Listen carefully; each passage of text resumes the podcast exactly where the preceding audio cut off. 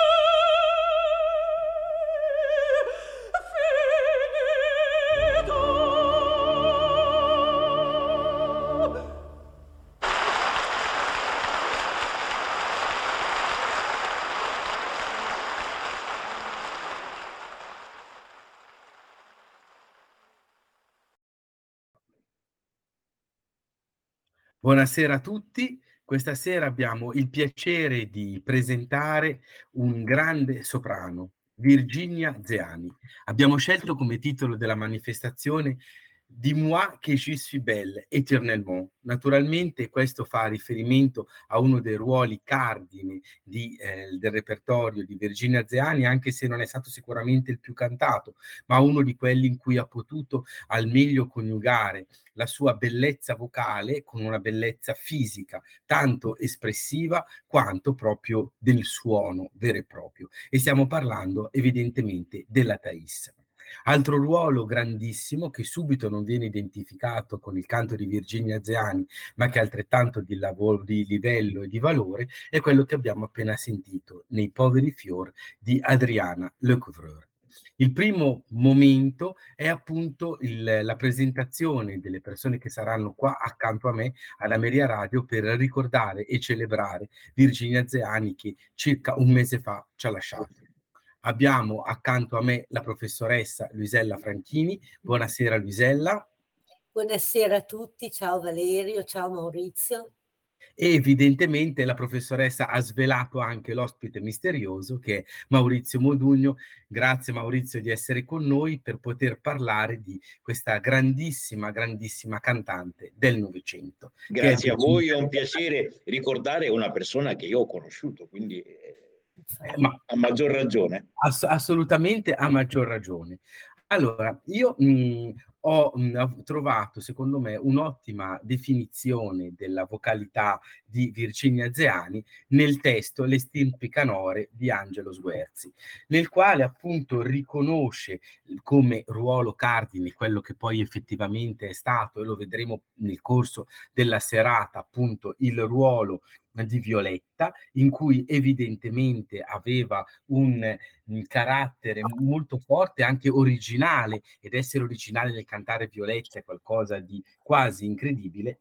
Dall'altra parte noi abbiamo poi la possibilità di vedere, di identificare quello che è il ruolo di Violetta come cardine, si parlò, lo parlò spesso della critica di tre soprani per le tre richieste, ora da soprano quasi lirico leggero, dall'altra parte un soprano più lirico per chiudere poi con uno spessore drammatico, questa triplicità fusa in unicità c'era anche nella, nel canto di Virginia Zeani e appunto Sguerzi riconosceva due grandi tagli, una prima parte diciamo di un canto più romantico, sentimentale e dall'altra invece un canto più vicino al virtuosismo del primo Ottocento. Infatti abbiamo grande interprete di Bellini, grande interprete di Donizetti, il cuore appunto è Violetta e poi ancora la seconda parte della produzione ottocentesca e quindi ancora appunto Poveri Fiori, Verismo e Puccini. In tutto questo, eh, Maurizio, io ti, mh, ti, ho proposto di parlare di eh, Virginia Zeani come soprano lirico, proprio per affrontare un pochino il cuore, per giungere poi alle grandi riscoperte che all'inizio degli anni 60 Virginia Zeani fece. Ecco qua, tu l'hai conosciuta, quindi presenta un po' quali sono i caratteri che vedi più importanti. Dunque, anzitutto, eh, la la formazione di Virginia Zeani. Virginia Zehan era nata in Transilvania nel 25 e aveva rivelato subito doti musicali e attitudini al canto fin da bambina. E in Romania si era formata con Lidia Lipkovska. Era stata la sua prima maestra. Chi era Lidia Lipkovska? Era una di quelle colorature dei teatri imperiali di San Pietroburgo, era uno stile tipico dei teatri imperiali e soprattutto del Marinsky, perché questi ruoli che andavano anche nelle opere russe, ma che vedevano importate Lucia, vedevano importate l'Acme, eh, Thais appunto e tante altre, avevano nella Lipkovska, che era un'Ucraina, eh, nata in una regione di quelle maggiormente colpite dalla guerra oggi, e poi andata in Russia perché era un unico dominio, avevano in lei un, una protagonista grazie anche all'eccezionale bellezza, era biondissima, diafana, eccetera, e un successo enorme.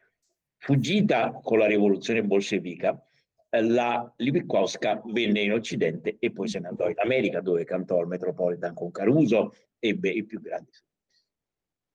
Poi, eh, data l'ultima recita all'inizio degli anni 40, andò per un certo periodo in Romania. In Romania eh, ebbe all'allieva la giovanissima Virginia. Ricordiamo che la Lipkowska è stata un'interprete Traviata in tutto il mondo. Quindi la Traviata che la Zeani ha preso, l'ha presa dalla Lipkowska e lei è stata la sua maestra in questo. Eh, terminati gli studi a Bucarest, Virginia si trasferisce in Italia perché allora chi voleva fare carriera andava a Milano. Nell'immediato dopoguerra o ancora guerra in corso andava a Milano e qui studia con Aureliano Pertile. E quindi due maestri straordinari, una io direi come la De Hidalgo per la Callas, eh, ovvero sia una maestra di tecnica straordinaria, l'altro grande esemplare del, della più grande capacità interpretativa della storia del tenorismo. Di Toscanini perché i numeri li aveva. Ora, l'Alzeani si affermò subito, debuttò con Violetta, eh, andò in Egitto subito a fare Violetta e l'Elisir d'amore con Gigli, eccetera, eccetera, e poi cominciò questa sua carriera, come dire, multiforme, perché lei cantava tutto, ovvero sia, mm, giustamente hanno detto l'assoluta, perché non aveva limiti, nel senso che poteva cantare Lucia di Lammermoor, e poi la sentiremo alla fine della trasmissione, come poteva cantare Fedora, che è quasi di mezzo soprano. E la sua Fedora a Barcellona con Domingo è in disco, ha fatto epoca. Ehm, certamente le qualità vocali erano eccezionali, perché la voce era bellissima, molto personale, con un timbro molto vellutato, molto carnale anche, l'estensione era prodigiosa e la tecnica formidabile. Ma poi aveva un modo di emettere la voce, una caratteristica sua, la, per cui la riconoscevi immediatamente. Questa è la Zeani se vai su un'altra cantante puoi non riconoscerla, può essere generica. Lei si riconosceva immediatamente. Io l'ho conosciuta in due occasioni, perché l'ho conosciuta e quindi vuol dire che ho una certa età, ma non tale da averla sentita quando ero proprio in fascia. E la prima fu eh, all'Accademia di Romania a Roma, dove auspice Giorgio Gualersi si fece un pomeriggio un pomeriggio sera sui cantanti rumeni. E Gualersi fece la parte storica, poi arrivarono lei e Rossi Lemeni, che era il marito. Rossi Lemeni cantò la canzone di Mefistofele di Mussorgsky, più che altro recitò, e benissimo, ma recitò. E lei cantò l'intera Why Man di Poulenc, il cui originale è per pianoforte, quindi c'era un pianista lei aveva una vestaglia e un telefono. Eravamo al teatro. Era una cosa straordinaria e la tensione nervosa che deve avere la protagonista della Wild Man, che è sempre la caratteristica del canto di Virginia Zeani, perché non era una placida, era una che faceva Violetta perché aveva un nervosismo nel canto straordinario, una tensione eccezionale.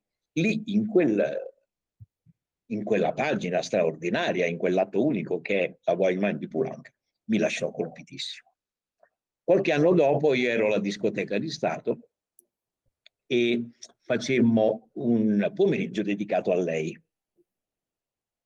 con altri critici, eccetera. E lì mi stupì la sua timidezza. Ovvero sia, lei aveva paura di che si parlasse di lei, No, no, no, disse non, non facciamo ascoltare troppa roba, non vale la pena. Io sì, va bene, ma poi in fondo no, la gente si annoia a sentirmi. Insomma, non avevo una grande opinione di sé. E che ci stupì tutti perché noi tutti l'ammiravamo.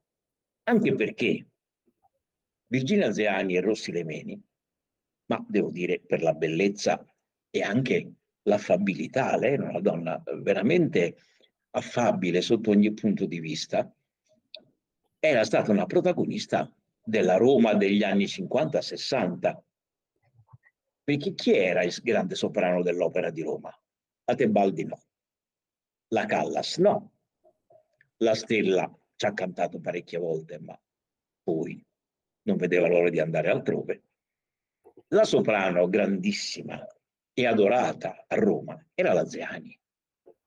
Laziani era nel jet set romano, tra Fregene, con Fellini, con eh, Iverdone, con eh, tutti quelli del cinema a teatro.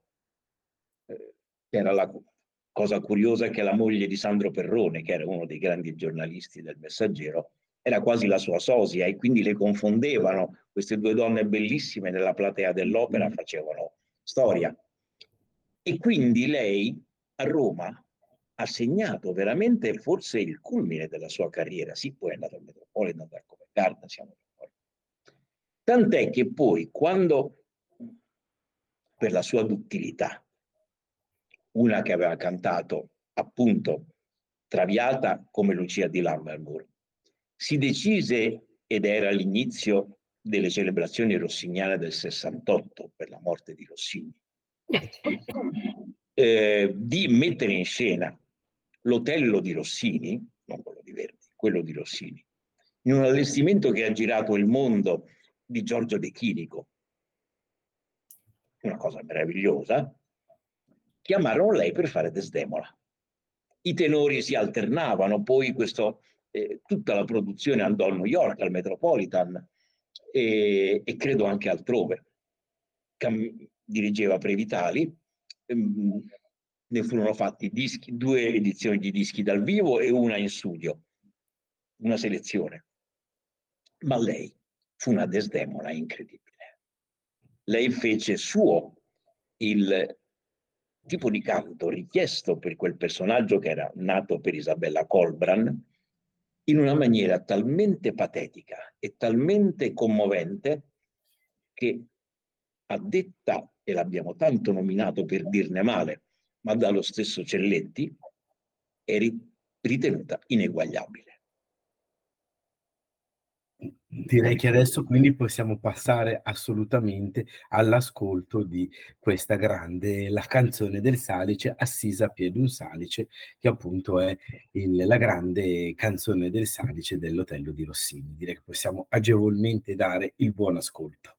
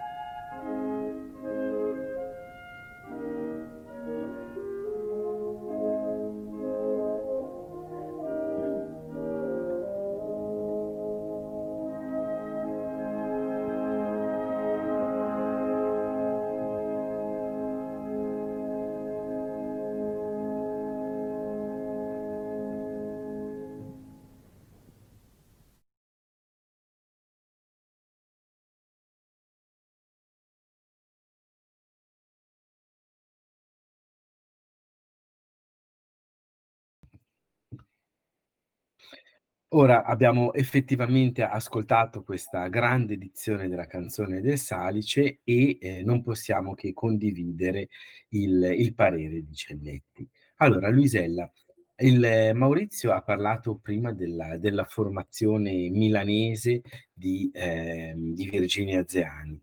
Perché e che tipo di ruolo e di rapporto ha avuto con Pertile proprio negli ultimissimi anni 40 e primissimi anni 50? Allora, prima di dire due parole sul rapporto con Aureliano Pertile, volevo ehm, citare una, una, notizia che ho trovato eh, sfogliando la biografia della signora Zeani. Nell'arco della sua intera carriera, la signora Zeani ha annullato solo due impegni tra migliaia di rappresentazioni. Questo mi ha veramente colpito perché eh, dà l'idea di quella fermezza, di quel rigore di cui prima eh, Maurizio parlava. Comunque, la Virginia Zeani arriva in Italia e conosce eh, una coppia di amici, il colonnello Giovannini con la moglie, che praticamente adottano questa giovane ragazza e una sera parlando, lei studia l'ira, dice ma noi siamo molto amici di Aureliano Pertile e lei lo conosce e Virginia Zeani dice che le, le si è fermato il cuore perché Pertile era, era, il suo grande mito, il suo grande sogno. E questi amici volentieri le danno l'indirizzo, la introducono e lei racconta che mh, va, mh, va all'abitazione di Pertile, suona la porta, apre Pertile in persona e l'emozione è stata così grande, lei racconta che si è messa a piangere, non, con Pertile e la moglie che sono rimasti praticamente a guardarla, non riusciva a parlare. Comunque, ehm, lei sapeva che lui era professore di conservatorio e mh, mm, gli chiede se poteva darle qualche consiglio. Lui le fissa un appuntamento per il giorno successivo, ci sarà stato anche il pianista, e mh, mm, la prima volta la prima cosa che gli canta è la Bohème, lei la conosceva benissimo, e mhmm, Pertile le dice, bellissima voce, con molti colori, dobbiamo lavorare molto sulla dizione. E così comincia il loro rapporto. Dopo la Bohème gli canta la Traviata e mhmm, le dice anche che mh, dal punto di vista mh, tecnico non c'erano particolari problemi e più che altro era un problema di dizione. Ricorda Virginia Zeani, quello che io ho imparato da Pertile è l'importanza della frase musicale, l'ho capita con lui e studiando con lui ho imparato ad adattarla a quelle che erano le mie qualità. Eh, mi sembra, mi sembra molto, molto interessante quello che dicevamo prima con Maurizio, sicuramente non sia il tenore di Toscanini per niente, l'addizione, l'impostazione, il gioco cromatico di Pertile ancora oggi è strabiliante, è quello che lo rende ancora oggi a distanza di praticamente cent'anni da alcune sue incisioni, di un'attualità, di un'evidenza e di una... Mh, non so come dirvi, sottigliezza di fraseggio incredibile. Ma tornando a... Eh... Diceva la signora Zeani che era anche un uomo affascinante, Pertile, e le colleghe si innamoravano regolarmente di lui, questo è quello che lei racconta. Beh, sai, comunque era un cantante di grandissimo magnetismo e di grandissima, eh, comunque, mh, proprio un, un, approccio tale, scenico, molto forte, quindi anche un grande carisma, evidentemente, fuori e dentro il palcoscenico. Dicevamo appunto il, il ruolo che ha avuto nel, nel, recupero di Rossini, ma per certi versi ci sono stati anche dei recuperi interessanti di altre opere, per esempio Maurizio, non so, io penso all'Alzira sempre al, al Teatro dell'Opera di Roma o alla Maria di Rouen, cioè Che cosa ha dato Virginia Zeani a queste opere per certi versi dimenticate, come per certi versi anche particolarissimo è l'incursione nel repertorio verista, che più verista non si può, con il piccolo Marà, per esempio? Guarda, la duttilità della Zeani era tale che lei, naturalmente pur con gli usi del tempo, cantò ancora Rossini, cantò la Zelmira di Rossini. Esatto il primo repesciage, sempre all'Opera di Roma, il primo repesciage moderno della Zelmira di Rossini, il problema erano i tenori che sono poi i veri protagonisti dell'opera, che non erano all'altezza di quelli che sono poi stati eh, nelle edizioni di Pesaro, Blake, Merritt, Matteuzzi, eccetera. Tuttavia lei fece una splendida Zelmira, così come poi fece un grande scalpore la eh, la ripresa dell'Alzira che non si faceva dai tempi di Verdi, dove in questa ambientazione esotica, e ci sono le fotografie, l'Alzeani che arrivava con questi costumi eh, Maya, Incas, non so, eh, era una, una, scena nella scena. Eh, ci sono appunto le fotografie che dicono di una bellezza hollywoodiana quasi, quasi a livello di Eddie Lamar o o altre grandi dello schermo di Hollywood. E, e certamente lei era sempre all'altezza di queste cose, perché poi ha fatto anche tante altre cose, ma ricordo che lei poi ha registrato nei tantissimi concerti radiofonici che ha fatto, molti Martini e Rossi, anche l'Anna Bolena, delle pagine dell'Anna Bolena, bellissime, eh, ha ripreso tanto eh, di Donizetti, di Bellini, cantava eh, normalmente nei recital La Sonnambula, non ricordo se l'ha cantata anche in teatro, non credo, e insomma non si è avventurata nei ruoli da gran drammatico, ovvero sia ha cantato dei ruoli, da, lei era un lirico spinto e non è mai andata oltre le sue possibilità, sia pure cantando una quantità di opere immensa, ma non ha mai cantato Norma non ha mai cantato Turandot, naturalmente, non ha mai cantato eh, i ruoli più pesanti, perché non erano nelle sue corde e non erano nella sua voce. E una carriera che è andata avanti per oltre 40 anni si fa anche con la coscienza di se stessi. Assolutamente. E mm, io mi sono molto interrogato su di lei quando abbiamo presentato a Roma qualche anno fa il libro che è stato fatto proprio in Romania come testo, eh, ma poi pubblicato in Italia. Eh, e quindi ho riascoltato la Zeani dopo molto tempo. E quando presentammo il libro, io dissi una cosa, noi non ci siamo mai resi conto di chi era la Zeani quali parole parlava il canto della Zeani rispetto a una Tebaldi, a una Callas, a, a una Caballea, a una Sutherland. Beh, ecco, io dissi, la Zeani cantava la donna. Lei aveva una femminilità in questo suo canto straordinaria, avvolgente, meravigliosa, veramente unica in questo suo genere perché la Callas era una dea, era una maga, ma non è che fosse, eh, come dire, una femmini- femminile, era autoritaria, potente.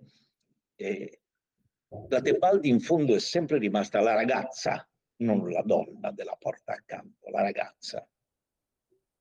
E altre sono andate poi nel genere più eh, fortemente astratto come la, la, la Sutherland, un soprano di coloratura sia pure con una voce enorme, ma la Ziani è stata in scena donna. E questo che io dissi mi valse una lettera della Ziani, perché poi a lei le arrivò la registrazione della presentazione, dissi anche tante altre e lei disse, mi scrisse, io ho ancora quella, quella mail mandatami da Miami dove viveva. Lei mi ha capita perfettamente. Io sono contenta che lei abbia la possibilità di capire perfettamente quella che io ho voluto essere sul palcoscenico, nei miei personaggi, una donna. E questo credo che sia un unicum del suo genere. Assolutamente. Anche perché tu, tu, dici, tu vedi la continuità della femminilità che si può declinare in Thais come in Violetta, però tu vedi Naturalmente.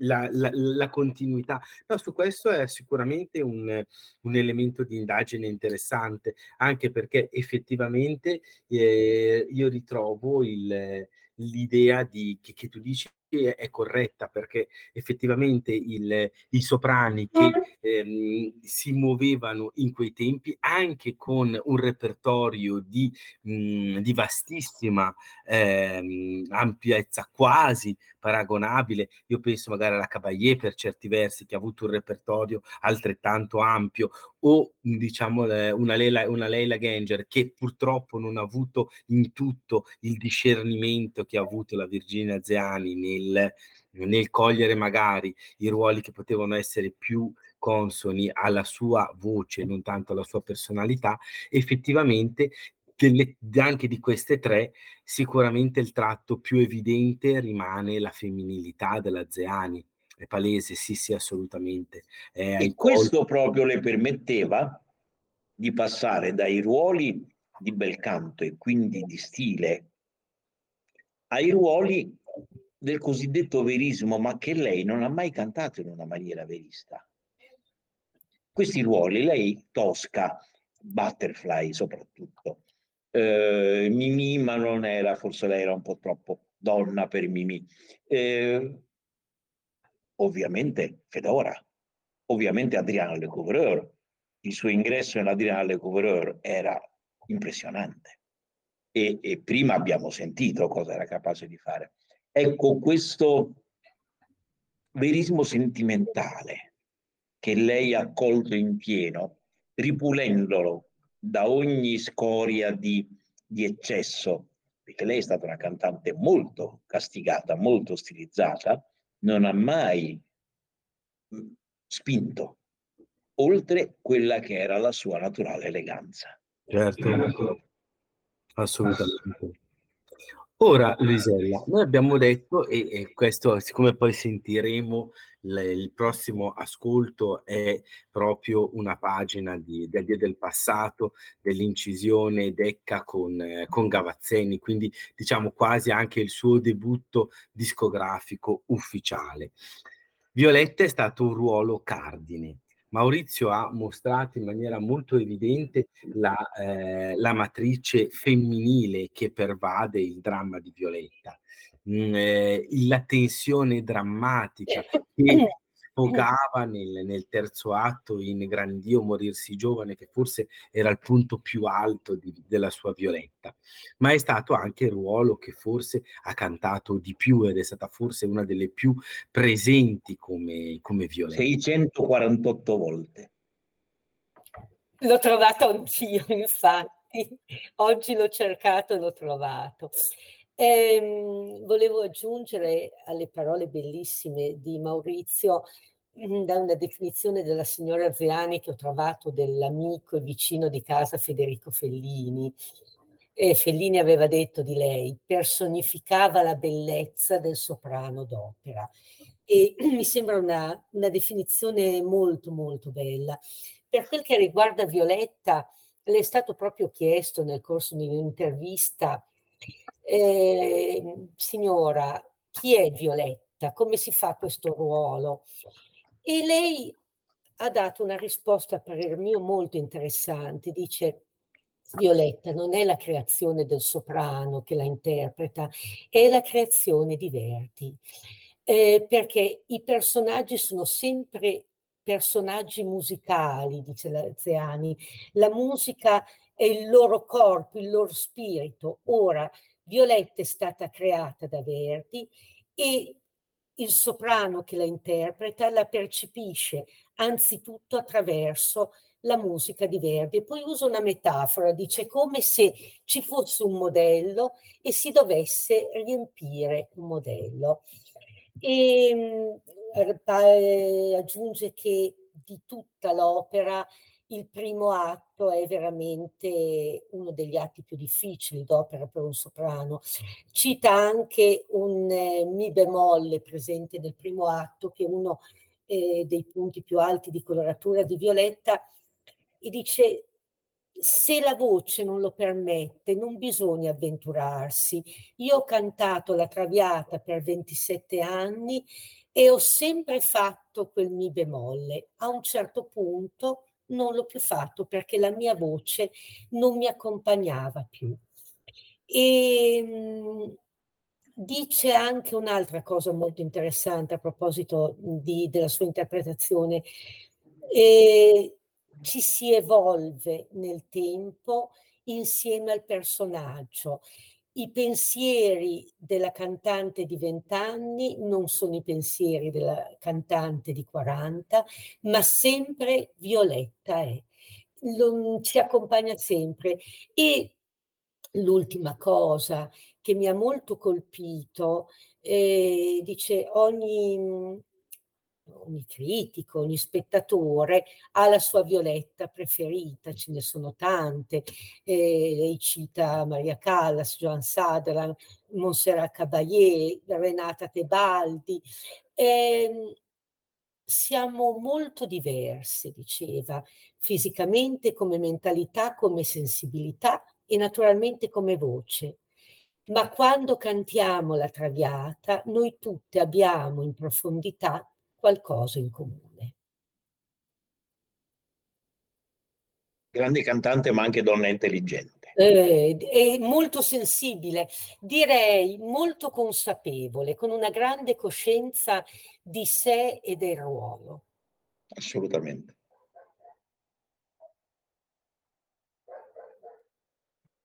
Io qua concludo perché poi abbiamo il nostro ascolto, però devo dire anche che era una donna anche colta, laureata in lettere e filosofia. Quindi diciamo che era diciamo un, anche in, in buona compagnia, quindi condivideva anche i nostri interessi. Allora, io direi che possiamo dare il buon ascolto con Addio del passato.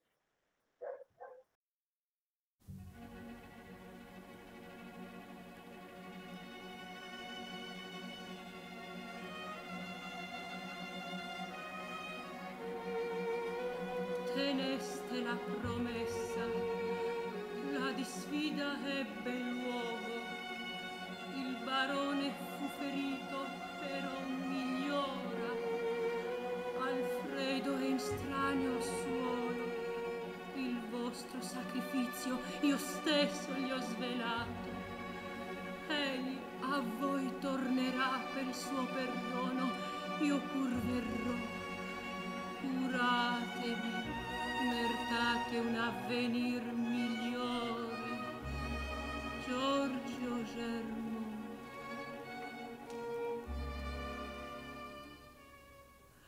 et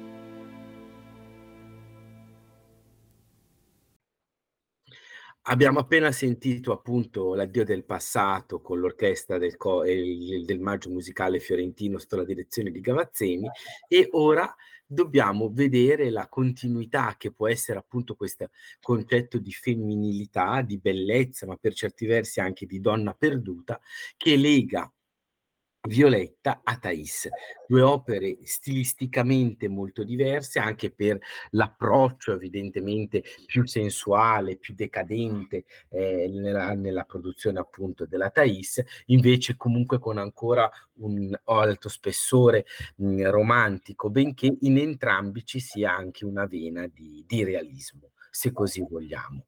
Quali sono le caratteristiche di queste due grandi creazioni di Virginia Zeani, Maurizio? Beh, certamente Violetta l'abbiamo vista, l'abbiamo sentita e eh, ha pochi rivali, ha poche, ha poche rivali, perché ecco innanzitutto eh, l'adattarsi, eh, essere all'altezza perfettamente dei tre atti e questo a molte non è stato possibile. Eh, ciò che si deve fare nell'ultimo atto è immensamente diverso da quello che si deve fare nel primo. E poi comunque bisogna avere una continuità, una continuità in questo, eh, nell'esibizione a cuore aperto del personaggio, perché il personaggio non si nasconde mai, si, cerca di nascondersi nella festa del primo atto, ma non si nasconde e viene poi fuori man mano eh, alla fine del primo atto e poi dopo Violetta è, è, allo scoperto.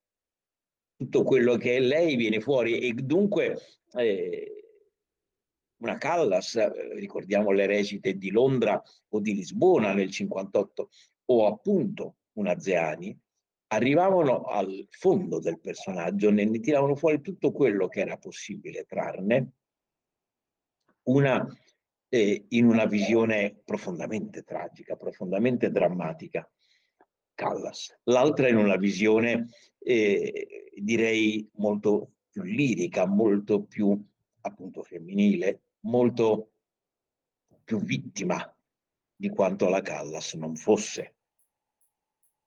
Thais, Thais è un'opera eh, del 1889, scritta per l'Esposizione Universale di Parigi del 1889, è co- coetanea della Tour Eiffel, e, e Massenet la scrisse proprio per le manifestazioni dell'Expo dell'89, dedicandola a Sybil Sanderson, che era questa coloratura americana e che era venuta a Parigi e con la madre al seguito, era figlia di un grande industriale e aveva una voce straordinaria, ma era un coloratura. Possiamo pensare alla Siris. Eh, molte hanno cantato Thais. Io penso per fare un paragone che mi sembra calzi molto con la Zeani, alla maestra della Tebaldi, a Carmen Melis. Carmen Melis è stata una grande Thais, una grande seduttrice in scena, e era una donna bellissima, e aveva un timbro vellutato e scuro come quello della Zeani, e Thais era uno dei suoi ruoli forti, uno dei suoi ruoli straordinari. Laziani ha cantato Thais in scena con Bastianini a Napoli e immaginiamo queste recite, ma l'incisione che ha fatto dell'aria è in francese, in un francese assolutamente perfetto, eh, sembra una cantante francese, e io devo dire, non trovo paragoni per l'esecuzione di quest'aria. Tante l'hanno cantata molto bene, ma così nessuna. Beh, allora sì, sicuramente il nostro pubblico sarà interessatissimo ad ascoltare l'area dello specchio, anche perché è un'area che diciamo non è per eh, molto spesso eseguita, ma è una pagina di grandissimo valore musicale, quindi evidentemente poi mhmm, lo sai, io di fronte a te io sono sempre molto deferente, ma di fronte alla tua competenza su Massenet proprio la, la deferenza diventa quasi cioè, idolatria perché io purtroppo ho questo buco enorme, quindi sai, ignoranza ammessa e mezza ignoranza. Io Massimo lo conosco molto molto poco e eh, comunque devo dire che lo sto apprezzando proprio grazie a, alle letture che tu mi hai proposto, diciamo musicali e anche non musicali, collaterali, perché mh, mhmm, ne parli in, in, un tuo scritto, nelle prime pagine, parli della Scarmonde, allora mi hai invitato a, ad ascoltarla, non l'avevo mai sentita, è stata una, una bellissima occasione. Beh, Ma... il, il, pupo può essere facilmente erudito, erudito basta comprare il, l'invito all'ascolto di Massenet di tale Maurizio Modugno, Mursia, tuttora reperibile ma infatti, la pubblicità. Esatto. Posso aggiungere una cosa? Io, Maurizio, ho scoperto da te, non lo sapevo, che il Massival del nostro cuore di Maupassant, libro sì. da me adorato, ma me, me l'hai detto tu, io non lo sapevo, l'ho letto per una vita e non sapevo questo. E la cantante che c'è in Notre Coeur di Maupassant sì. è la Sanderson, è la prima interprete di Thais, cioè è una eh, ripresa dal vero della, perché poi ci fu una relazione tra Massenet e la Sanderson, e, e Maupassant la mette in scena nel suo romanzo. Non, nonostante la madre. Anzi. Anzi. Hai visto? quindi rimaniamo in questo clima seduttivo Thais, Fin di siècle, ascoltando appunto la romanza dello specchio. Buon ascolto.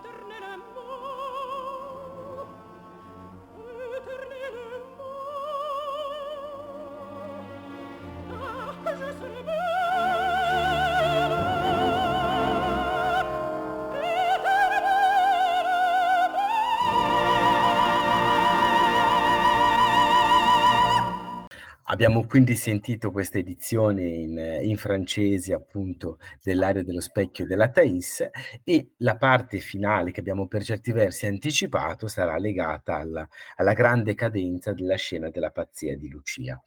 Abbiamo già parlato di, di, ruoli belliniani tipicamente belcantistici, abbiamo citato la Sonnambula, abbiamo citato i Puritani, abbiamo parlato di, di Bolena, della Maria di Rouen, di, di Elisir di, e di per, anche Barbiere, perché fece anche Barbiere. Virginia Arzeani ha dato questa femminilità anche a questi ruoli di ascendenza mh, romantica e belcantistica.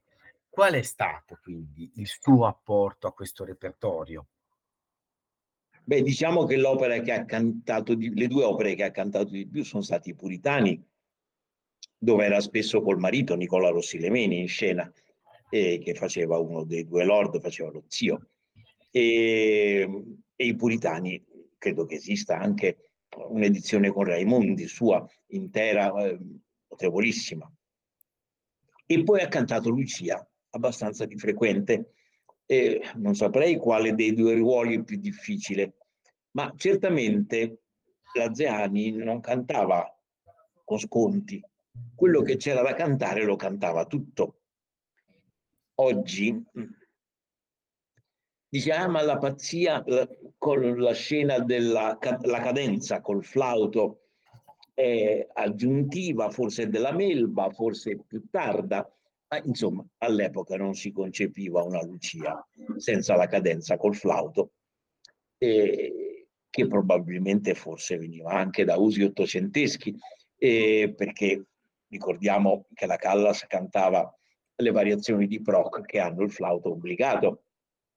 E quindi eh, questi soprani di coloratura imperiale, o russi o spagnoli, avevano questo repertorio e certamente la Lucia Laziani l'ha studiata con la Lipkowska, portandovi poi il suo eh, apporto espressivo, naturalmente, non era un usignolo a roulade, come si suol dire, e meccanico. E noi sentiamo solo questo frammento della cadenza che è impressionante è mirabolante, è una cosa eh, straordinaria, non si capisce chi sia il flauto.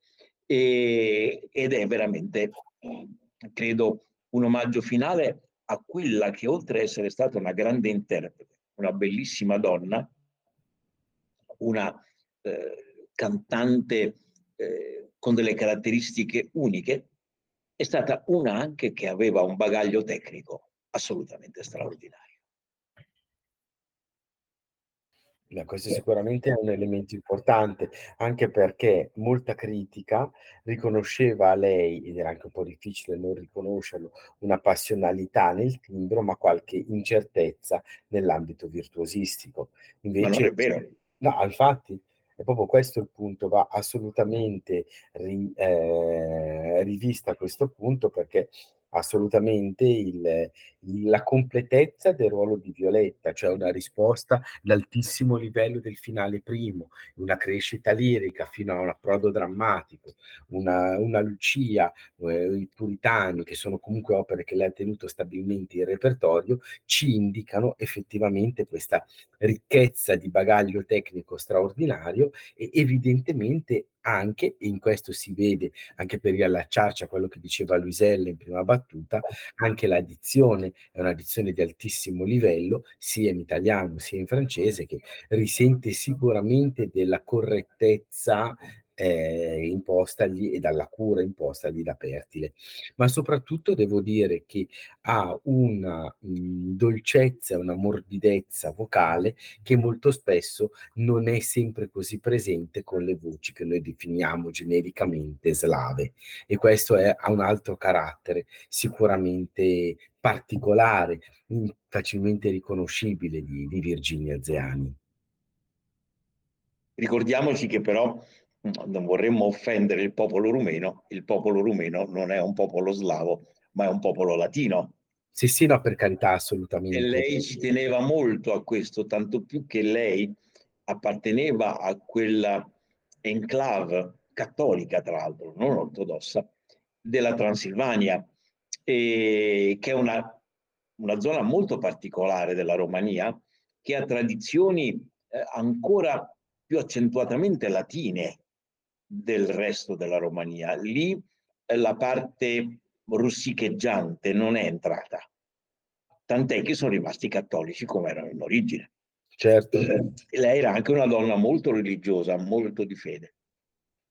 Questo non, non lo sapevo ed è comunque un'informazione importante. Io ringrazio evidentemente per cavalleria prima Luisella per il suo apporto storico che sempre ci dà un, le coordinate più corrette per collocare nel tempo e nello spazio eh, una grande voce, questa quella di Virginia Zeani, e soprattutto grazie a Maurizio, perché come sempre è riuscito a, a penetrare il, il mistero del, della voce umana, anche perché è abilissimo nel, nell'andare oltre il velo di Maya. Questo è quello che mi piace molto perché eh, la cosa che, eh, che dici, ma te lo dico veramente col cuore, è la, eh, la possibilità di veramente leggere e interpretare un cantante in, in un'ottica, in una prospettiva diversa. Quindi è sicuramente è veramente interessante ascoltare. Il lato della trasversalità al femminile di Virginia Zeani penso che sia davvero il, la chiave di volta per capire la grandezza di Virginia Zeani. Di questo ti sono veramente grato per averlo condiviso con noi e con tutto il pubblico di Ameria Radio. Io sono grato a voi e soprattutto sono grato alla signora Zeani. Assolutamente. Eh, certo. Buonasera a tutti e ci risentiamo al prossimo appuntamento. Grazie veramente. Un abbraccio a tutti e grazie veramente. Grazie a tutti, buonasera. Buonasera, buonasera.